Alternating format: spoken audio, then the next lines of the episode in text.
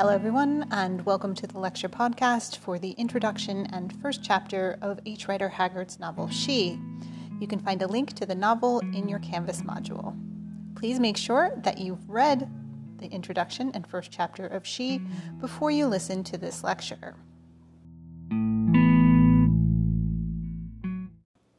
So, it's probably a safe bet that this is the first time that you've ever read or even heard of the novel She. As far as 21st century literature goes, it's not the most popular text. And there's a good reason for that. This is a 19th century British novel published in the 1880s by H. Rider Haggard, uh, a very interesting person that we'll talk more about over the course of the semester. While the novel is not well known today, it was extremely popular in the 19th century. And we're going to use this novel and the reading of it as a way to investigate uh, both how it works as a text and what, as a text, it can tell us about the period that it came from and the people who read it, as well as the person who wrote it. So, when we look at text this way, sort of performing an aspect of cultural studies. And the definition of a definition of cultural studies can be found on page two of your lecture slides. Viewing and analyzing practically any recorded phenomenon, present or past, as a social text. So, social text sounds really interesting, and it is really interesting. Basically, we look at texts as documents that are produced by a particular time and culture, but also that can tell us about the time and culture that produced them. So when we read things that don't come from our moment, from our culture, we learn about the culture that produced it. We also learn about ourselves because one of the things that, if you're like me, will happen to you quite a bit as you read no- this novel is you'll be struck by how much things have changed, how much ideas of the world, of culture, of empire, of gender, of race uh, in 21st century America do not look like they did in the 19th century for British authors like Haggard. And you'll also probably be struck by how much they still do. And that can be, as we'll see, incredibly problematic. So there's a lot to be gained from reading a text like this. That said, this is not going to be an easy read. With texts like She, like this novel, uh, that is so far outside of our own context, of our own time period, you're going to have to work harder to make sure that you're not missing what's going on. So, all of the skills that you learned uh, when you were focusing on critical reading, you want to use to read She. Look up the words and phrases you don't know. Google is your friend here. It doesn't take too long to figure out what something is, or at least get a broad strokes overview of it. And even though you might find yourself Googling quite a few things, especially because you might find yourself Googling quite a few things, whether they're phrases, words, uh, people, that's good. You want to have that context because you will get lost in the story if you don't. So if you don't recognize it, look it up. If you try to look it up and you can't find the information that you're looking for, please ask me. Send me a Canvas message, send me an email. Uh, I will not only answer it for you, I will put the answer in the next week's lecture slides so that everyone can have that information. So hopefully by the time you're listening to this, you have already read the introduction and the first chapter of She. Uh, the introduction is set up like a preface. Um, it's not going to be written by the narrator, or it's not going to be spoken by the narrator that we will have for the rest of the story. This is supposedly the text's editor, and it's really interesting that I've been calling She a novel. It is a novel. A novel is a fictional text, a story. Uh, the editor the editor character here, doesn't present it as a fictional text. Instead, he presents it as a manuscript that reflects a true story that was handed to him by the novel's narrator, Horace Holly. We'll talk more about him later. So, we don't spend a lot of time with the editor, but we do get him for the introduction, and we learn a little bit about him. Not explicitly, he doesn't always confide in us who he is uh, and what he cares about, but implicitly you can learn quite a lot. One of the things you probably noticed as you're reading is that there is a quotation, and that is not in English, and it is, in fact, Latin. So if you look at slide four, I've put out the quotation here, vir doctissimus et amicus meus. And for anyone who speaks or reads Latin, I apologize for my pronunciation there. Uh, that said, how many of you guys Googled what it means? In my head, I picture you all nodding enthusiastically. Yes, of course we did. Uh, if you didn't, start doing that. One of the amazing things about the version of this text that you're able to read is that it is free. Project Gutenberg organizes all of these texts um, and gives public access to them, and that is fantastic.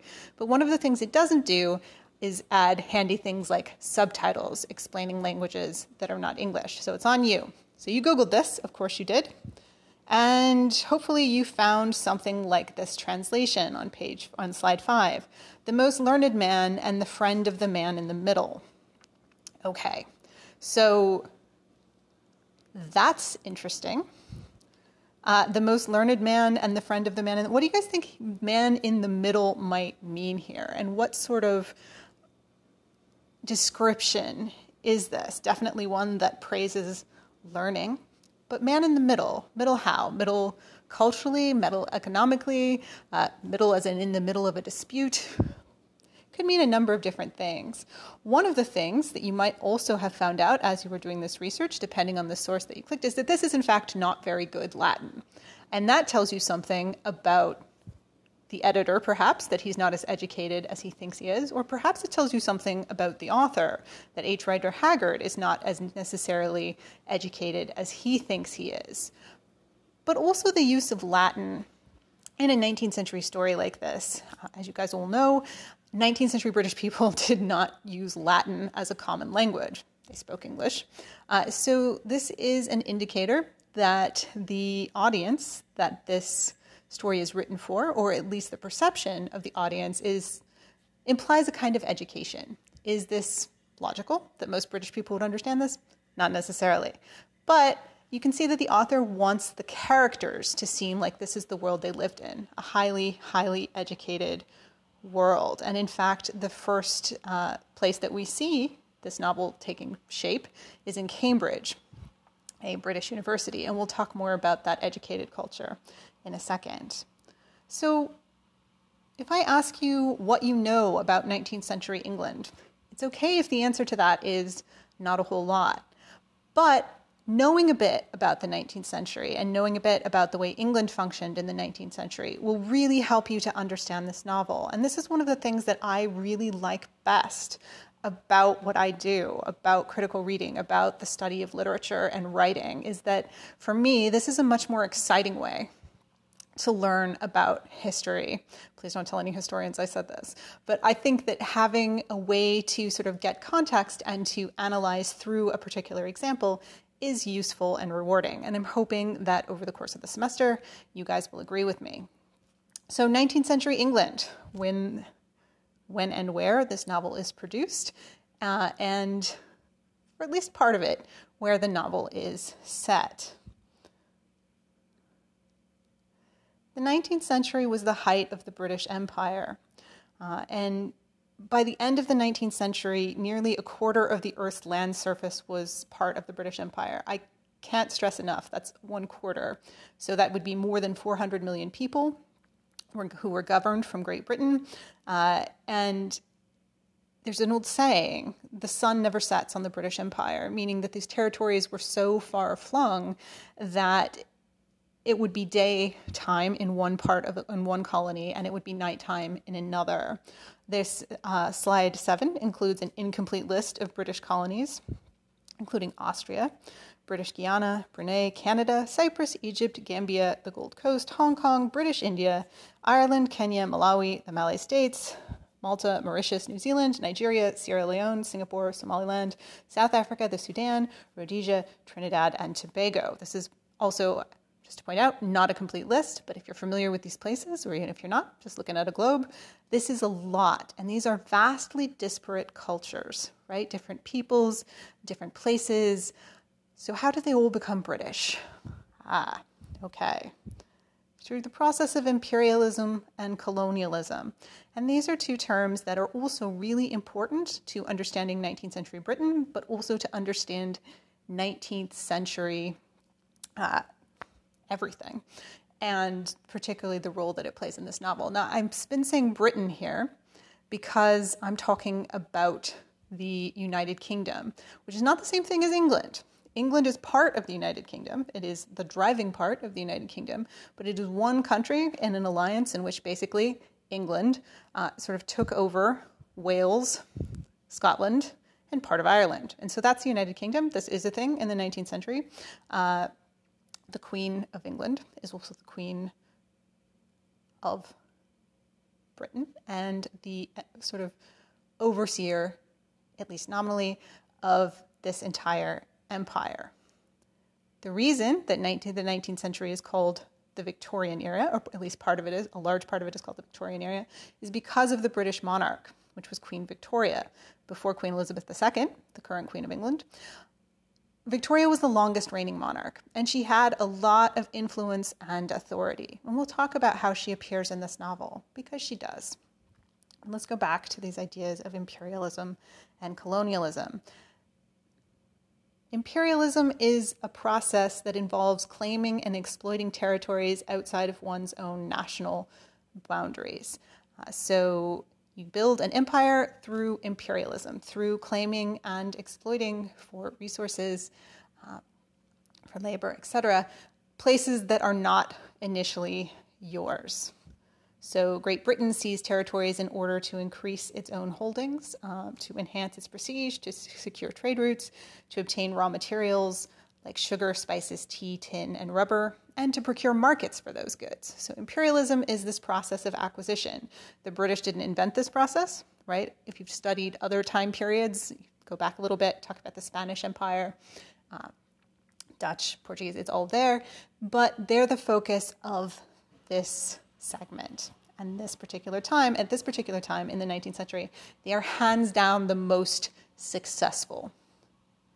So that's imperialism. Colonialism, you can see this one on slide 10, involves settling the t- these territories that imperialism has acquired. And colonialism also involves the transformation of the social structure, culture, government, and economies of the people in these newly colonized places. So, colonialism is the process of adapting the resources you've taken, adapting the lands you've taken, adapting the people you've taken in the sort of image of what the colonizing country and culture wants them to be. And there's all sorts of rhetoric about what this process entails and who it benefited and how. Uh, unsurprisingly, the rhetoric that the British used to describe colonialism was very uh, positive. They talked about reforming cultures, bringing them into the light, uh, giving them modern conveniences, technologies, and access to a superior culture. And if that phrase is squicking you out a little bit, superior culture, good, uh, because the the other side of this, the counterargument to colonialism, is that no one asked the British to do this. That in fact, no one really likes to have someone else's values, beliefs, etc., overlaid onto their own. So, imperialism and colonialism are linked. They're not exactly the same thing. And it's good to keep in mind that the effects of colonialism, as well as the effects of imperialism, are very much themes in this book. And that makes sense, right? Because the average 19th century British person's life was very much influenced by the fact that they belonged to the British Empire. Even if you never left England, and a variety of English people didn't, you would still be constantly surrounded by products uh, and people sometimes from places that belonged to the empire. So, tea, the sort of staple of English life, comes from India. Uh, also, colonialism in itself was a huge career uh, source of careers. You could go into imperial government, you could go into the army, you could go into all of these different things that provided opportunity for English British citizens. So, we talked a little bit about the rhetoric of colonialism. Just a second, I want to show you guys an example of that rhetoric. So on slide 11, I've just put a phrase for you here the white man's burden. This might sound familiar, it might not. It's actually the title of a very famous poem uh, written by Rudyard Kipling. He's the author of The Jungle Book. Uh, and he published this poem in 1899. And he actually published this poem on the anniversary of the United States acquiring territory. Uh, and this poem was Kipling's celebration for the United States, basically saying, Welcome to the imperial project. Welcome to what it is to be an empire, what it is to be a colonizer. So let me just read you guys a little bit of this poem. And you can see this excerpt on slide 12. This is not the whole poem, but if you click on the link in the slides, you can open the poem, and there's also a history of a little bit more of the context. But here we go. Take up the white man's burden, send forth the best ye breed. Go send your sons to exile, to serve your captives' need, to wait in heavy harness on fluted folk and wild, your new caught and sullen peoples, half devil and half child. Take up the white man's burden in patience to abide, to veil the threat of terror and tech- check the show of pride. By open speech and simple, and hundred times made plain, to seek another's profit and work another's gain Take up the white man's burden and reap his old reward. The blame of those ye better, the hate of those ye guard. The cry of hosts ye humor, on ah slowly to the light. Why brought ye us from bondage, our loved Egyptian night? So there's a lot going on here. Uh, one thing that it's important to establish right away is that he is saying all of this completely unironically. He means this sincerely. And what he's saying, it's what happens when you take up the white man's burden, uh, is you send your uh, sons to exile to serve your captives' need. So this is this idea that people you send out uh, in armies, in colonial administration, in their um, they're going into exile because they're not in England, they're not in civilization anymore. So that makes some really interesting assumptions about cultural difference there, right? If it's not England, it's not civilization. To serve your captive's need, this also tells you about the relationship between colonizer and colonized. The colonized people are not equals here, right? He's explicitly acknowledging them as captives. But again, he's not seeing these captives sympathetically. He calls them new caught, sullen peoples, half devil and half child. So that's explicitly racist, right? If you're not English, if you're not white, this is the white man's burden, then you're not human, half devil and half child. This is super explicit, super racist, uh, super off putting if you're a 21st century off- audience, but this is him articulating, this is Kipling articulating this underlining, col- underlining, excuse me, underlining, underlying, both of those things, colonial logic.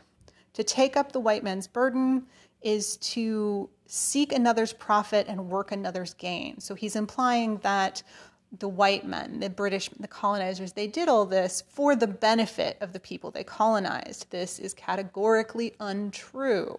Uh, colonialism was hugely profitable, not for the colonized states and nations, but for the colonizers. So this is uh, a little bit of blatant hypocrisy a little bit more blatant hypocrisy.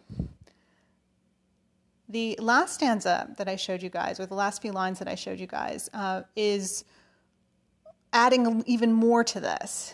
Says, If you take up the white man's burden, you reap his old reward. And that is the blame of those ye better, the hate of those ye guard. So you do all this generously from the, the you know from the goodness of your heart. You go out, you share civilization, you work for someone else's gain, and they're not even grateful. Why aren't they grateful? Why brought ye us from bondage, our loved Egyptian night? So the, this idea that the people that you're colonizing won't even love you for it, won't understand that they're being dragged from something awful, from bondage, from night, and into something better. So, so many assumptions here, so little uh, empathy, so little identification with these colonized peoples, uh, and so much sympathy for the white man, so much, so much uh, sympathy for his burden. And again, if you're a 21st century reader, this is incredibly off putting, right? Chances are that this reads uh, almost like a parody, but it wasn't. It wasn't. Uh, this is the very, very racist, very, very self serving logic that went into the colonial project. Unless you think that this was just some weird dude uh, who had some weird thoughts and everyone was too polite to mention that he was nuts. No, uh, this poem was incredibly popular. Uh, and it made its way into not just the sort of literary canon, but also into cultural iconography. So, one of the ways that you can tell uh, when you're studying a time period how effective something is, how much it matters, is how, where you see it show up in other places. I'll give you an example from the 21st century Harry Potter, right? Harry Potter isn't just a series of books and movies, it's also an incredible amount of merchandise. You can find little Harry Potter bobbleheads, uh, sweaters, stickers, um, sorting house, you know. We can tell that it had cultural impact because of the way it proliferates in, at least in part because of the way it proliferates outside of itself, because of all the cultural products and references that have grown up around it, amusement park rides. And interestingly, also, uh, the Harry Potter author is becoming a subject of some controversy now. This is interesting to watch culture progress. Not the point of this lecture. Sorry, got a little distracted. Anyway, back to the white man's burden. We can tell that this poem and the ideology that it is celebrating are super successful or important to this culture because, like Harry Potter, it started to show up in places that weren't just literature. And so, if you look on slide 13, I'll give you a really good example of that. This is an advertisement for Pears soap. And it uses this language of the white man's burden as a way to advertise for the soap. So if you look at the ad copy there, it says the first step towards lightening the white man's burden is through the teaching is through teaching the virtues of cleanliness. Pears soap is a potent factor in brightening the dark corners of the earth as civilization advances, while amongst the cultured of all nations it holds the highest place. It is the ideal toilet soap. So if we even if we just look at the text of this advertisement, there's a lot going on, right? The first step toward lightening the white man's burden. There's kind of a joke there, or at least a, a bit of a pun. Uh, lightening a burden is to make it lighter, but also if we're talking about whiteness, uh, lighting, lightening kind of plays into that, right? To lighten something to make it whiter, also kind of the function of soap. Uh, and that kind of language continues throughout the ad copy. It's a potent factor in brightening the dark corners of the earth. Now, this soap doesn't glow in the dark. That's not what, right? Like, but it's, it's tagging on to this cultural metaphor, this idea that white culture, uh, the white man's burden is to bring light, civilization, brightness, to teach the virtues of cleanliness, implies that people who are not white won't understand that, right? Half devil and half child. You must teach people to use soap. And oh, what a coincidence. Here we have this amazing company that is selling soap that we could use to teach this cleanliness. So see the way commodity culture, the way the kind of capitalism, the mechanics of empire feed in here. Um, it is ideologically really relevant. It is soap that can attack the white man's burden, but is also a product that can conveniently be bought and that will be manufactured from resources, raw materials imported from this, these colonies. So here you have the kind of loop of capitalism, of, excuse me, of um, colonialism, of imperialism in one kind of succinct place. There's the cultural product that justifies it, the language, the literature, the ad placement. Oh, what a good thing it is to take up the white man's burden. They're the products that come from this loop of resources to commodity. And there's this sort of sense that everyone is profiting. And if you look at the pictures, you can sort of see that, see the very, very white uniform of the very, very white haired uh, white man who is washing his hands, presumably with this Pears soap. You can see also that he's wearing a uniform that sort of speaks to the military aspect of imperialism. Uh, and you can see in the corners here, we have and we have a sailing type ship. We have a more modern ship, like a riverboat. Then we have docks in the lower left hand corner where casks of soap are being unloaded. And then let's look in the lower right hand corner here. We apparently have a white guy offering soap to a grateful native. And you can see he is well dressed. I don't know if well dressed. Uh, he's dressed, he's got a hat, he's got his coat on, um, and he's holding out some soap. And he ha- he's being thanked. He's being he's offering this soap to a non-white person on their knees, not wearing uh, the Paddington Bear outfit of hat and coat here. So what we have is a kind of loop, the, the story that the ad copy is relying on, that it's telling in these illustrations. And all of this to sell you soap. And it's very much in this context of the white man's burden, of this kind of not just process of imperialism and colonialism, but rhetoric that justifies and explains it, that trades on these ideas of whiteness equaling superiority, of colonialism being not just an economic endeavor, but an intellectual and cultural or uh, project that betters everyone. That is the time period that she is coming from. And those are the people that she is being written for this sort of white audience, the kind of people who believe in the white man's burden. That's not to say that if you're in the 19th century, you don't necessarily see problems with these with this process and with this project. Some of those problems might feel subconscious, some of the tension, some of the drama of, of what this is. Uh, is easier to not acknowledge, not think about, or to think about in fiction, uh, because you can sort of fiction is often considered a safe space or a safer space to talk about things that might get you in trouble for talking about in public or for worrying about in public. And public meaning sort of like different forums, nonfiction forums, or just wondering out loud. So we can might think about she in that context as well.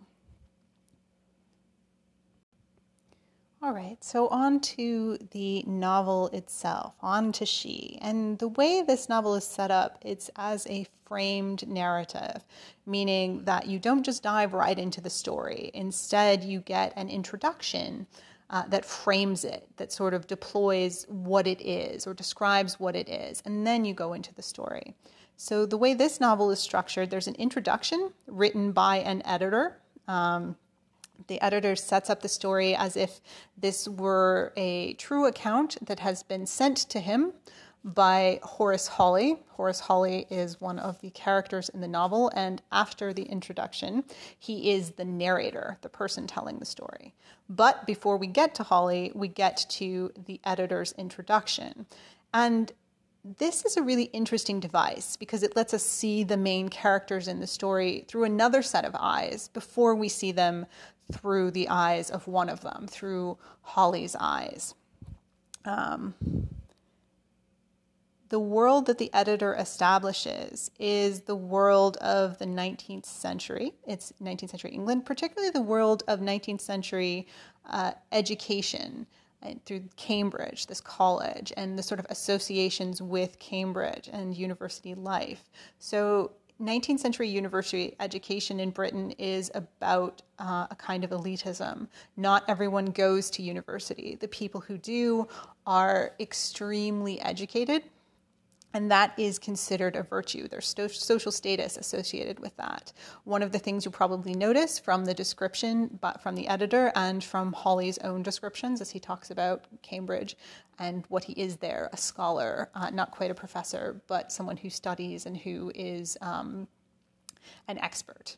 One of the things you'll probably notice, other than the sort of privileging of intellect and learning, is that there are no women. There are no female students in this university. This is very purely a male space, uh, and that is an accurate reflection of university life in the 19th century.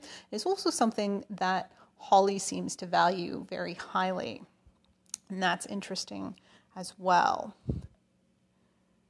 If you look at slide 15, you can see an excerpt that talks about what this novel she supposedly is, according to Holly. Uh, and Holly, remember, is a character. So here you have a description uh, of the time that they, or a reminder that these characters supposedly met this editor, and a description of what this novel supposedly is going to be i.e., a truthful fact or a truthful account of Holly's own adventures. Now, it's worth pointing out that all of these characters are fictional. The editor does not really exist, Holly doesn't really exist, Leo doesn't really exist. But this novel, this fictional text, is going through a lot of trouble at the beginning to make sure that readers know how factual it is. So, this is a fictional story that is pretending not to be fictional. And by doing this, it's sort of piggybacking onto a very popular literary genre of the 19th century, which is the exploration narrative. This idea that this is a very true account of someone going somewhere else uh, to do something exciting, to learn new things, to conquer new things, very much part of this kind of colonial project.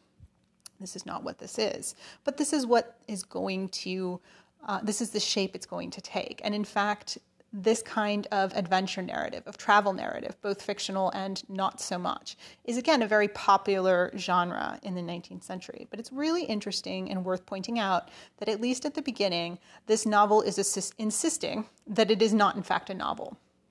And we go through all the trouble, or Haggard, the author of the novel, goes through all the trouble of creating not just these fictional characters, but a fictional editor so that he can say that this novel is a travel narrative, that it is this very true account. The characters, the main characters of the story, or at least two of the main characters of the story, Leo and Holly, we meet them right away. And we see them first through the editor's eyes, and then we see them through uh, Holly's eyes, since he becomes our primary narrator. So if you look at the names here, um, these are not their whole names, but these are their most commonly used names. These are the names they use to refer to themselves. Holly's is his last name. Ludwig Horace Holly is his full name. It's a good one, yeah. Leo is a first name. In fact, it is a sort of shortened nickname. And think about the interesting part of that. Leo's last name, Vincey, uh, from vincere, the Latin word for conquest or conquering little on the nose there. But think about the difference between a nickname that is the shortened version of your first name and a nickname or that is your last name. Different sort of context there, but that's what we're working with here. So Leo and Holly, really interesting names. If you look at slide 17, I just want to include a little bit of literary terminology for you here talk a lot about symbols when we talk about analyzing text. And a symbol is something that is both itself and something else. It's a concrete object uh, or concept that is linked to larger concepts. And some symbols are sort of universally recognizable. Some have meaning based on context and situation. So I've given you here two images that sort of show you how this works. So I've given you a heart and a skull and crossbones. And if I were to ask you what a heart symbolizes, you might tell me love, right? Uh, hearts are for love. Or if you were thinking about Instagram, you might think about liking. But what is a heart if you see it on, say, a menu? Heart healthy, perhaps? What is a heart when you see it on a driver's license? Then it means you're an organ donor. We have the capacity to look at this heart and to figure out what it means based on context because it's a familiar symbol. We're used to interpreting it. We look at the heart, we think, heart, oh, organ in our body, but also something with which we associate a lot of different things. Health is something we associate with heart. We also associate love and caring. So every time we see that symbol come up, we think about it and the way, things we understand it to mean. We know that a heart is often more than a heart we understand that when you say, I gave my heart to someone, you don't literally mean you ripped it out of your chest. It means you fell in love with them. So we know the symbol and we know kind of what it means, and we're able to overlay its meaning onto or sort of figure out what it means from the context that we're seeing it in. We recognize the heart as both itself and something else. The same can be said of the skull and crossbones, right? Uh, usually associated with danger, death, it's a pirate symbol if you see it on a flag in the ocean. It means don't drink this, it's poisonous if you see it on a bottle in the cupboard. Uh, if you see it on a gate in Europe, that means there's a cemetery. Uh, but again, this idea of the skeleton being death. We have that connection, we have that symbolic meaning, and we can use the symbol to extrapolate that. Sometimes character names are symbolic. Their names tell us who the person is and something about them. And that's very true in this novel. I'll give you an example Leo. Leo meaning lion. There's the constellation Leo. There is the fact that the lion is the symbol of Britain, of empire, uh, of this kind of lineage and tradition. English history, which is, as you will learn from about Leo, very much his story. He's this last son of a great lineage from empire to empire to empire, uh, and he's got this name that makes him the embodiment of the British Empire. Um, it is also a very kind of how to describe it's it's a very sort of resonant symbol for this colonial project because he's young and athletic and blonde and just such a um, such an icon, such a product of his culture and, and this idea of empire. So Leo is all of these things. Leo's the lion. He's the British lion. What about Holly?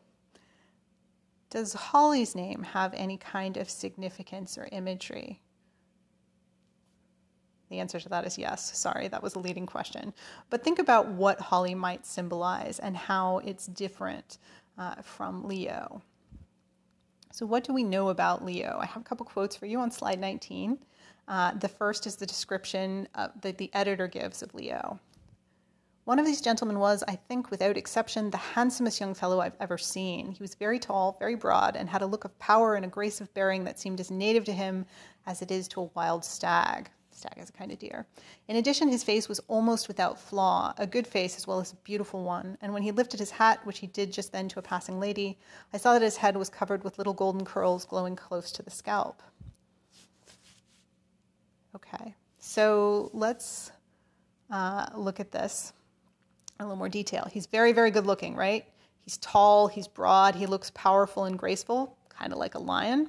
Uh, although he's not compared to a lion, he's compared to a stag, another kind of British symbol. Um, his face is almost without flaws. It's beautiful. And he has curly golden hair, just like a little lion's mane. The next paragraph I've taken from a little bit later in that description. Um, the editor is kind of editorializing about Leo's effect on women he remarks to my friend at the time that he was not the sort of man whom it would be desirable to introduce to the lady one was going to marry, since it was exceedingly probable that the acquaintance would transfer would in end transfer of her affections. He was altogether too good looking, and what is more, he had none of that conscientious and conceit about him which usually afflicts handsome men and makes them deservedly disliked by their fellows. So Leo is just so pretty. He's so handsome that you can't introduce him to the woman you want to marry.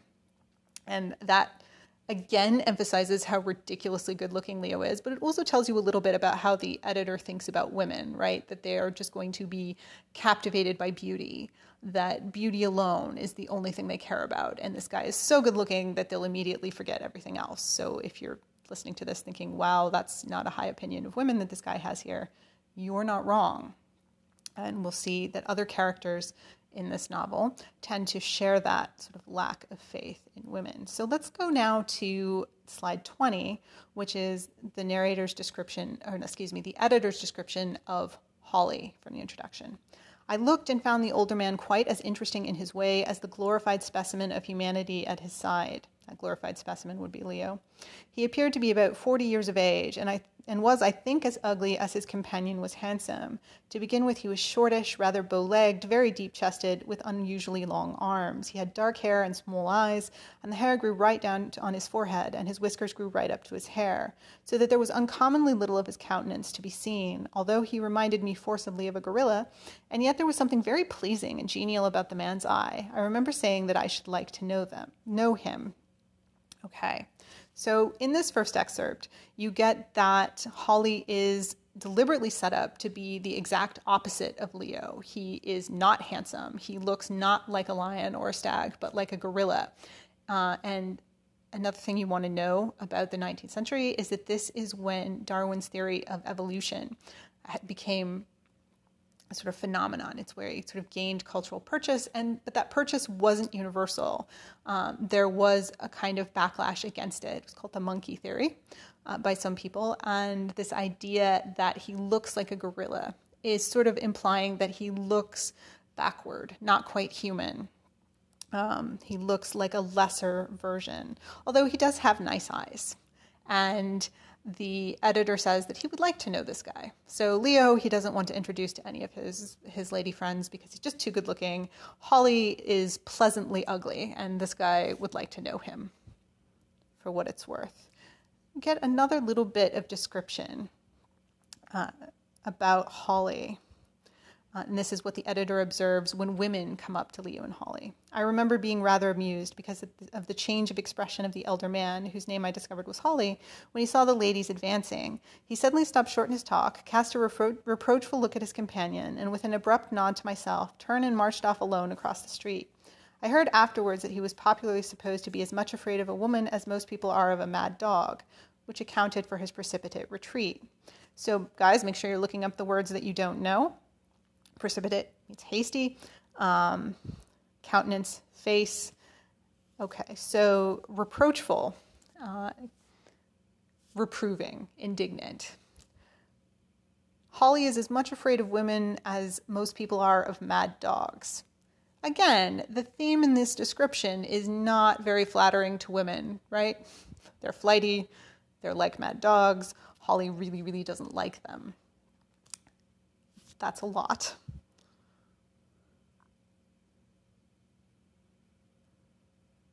This is also not a very flattering description of Holly. And Holly's own description of himself, which I've included on page 21 or slide 21, is also not flattering.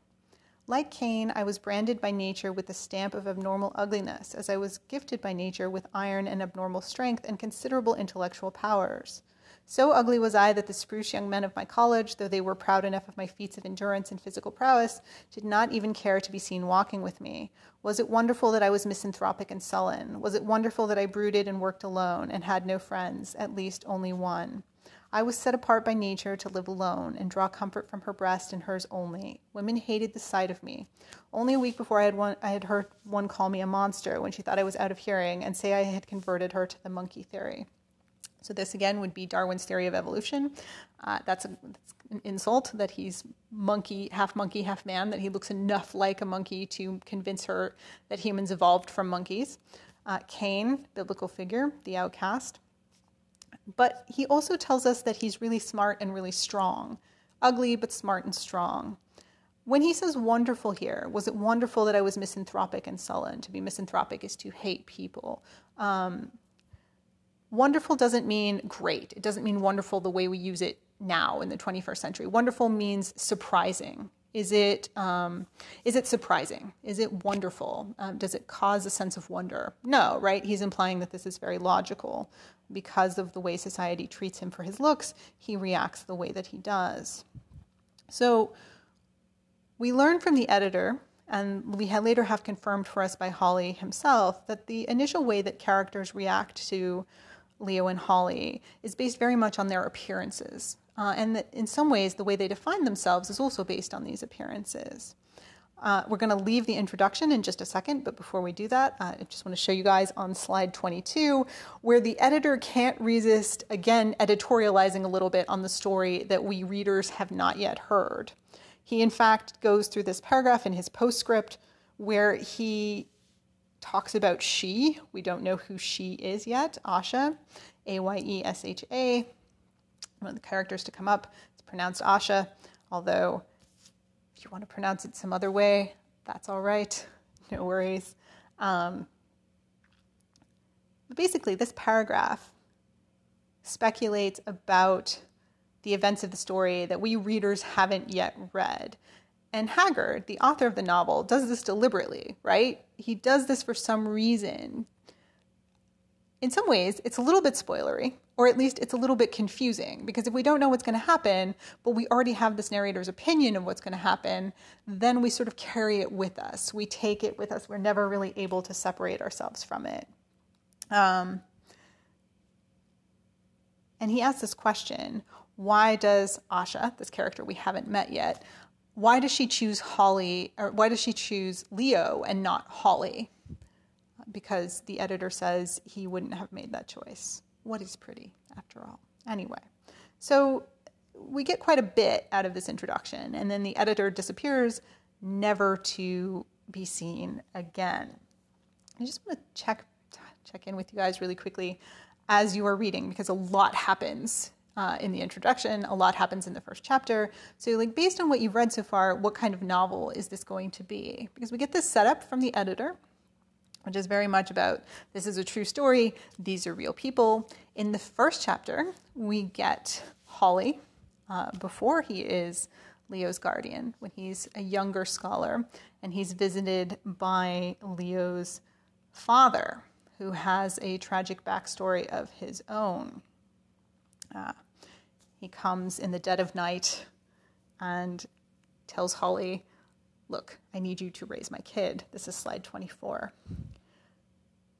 I've known for some time I could not last, and since I realized the fact I've been searching for someone to whom I could confide the boy and this. He tapped the iron box. You are the man, Holly, for like a rugged tree, you are hard and sound at core.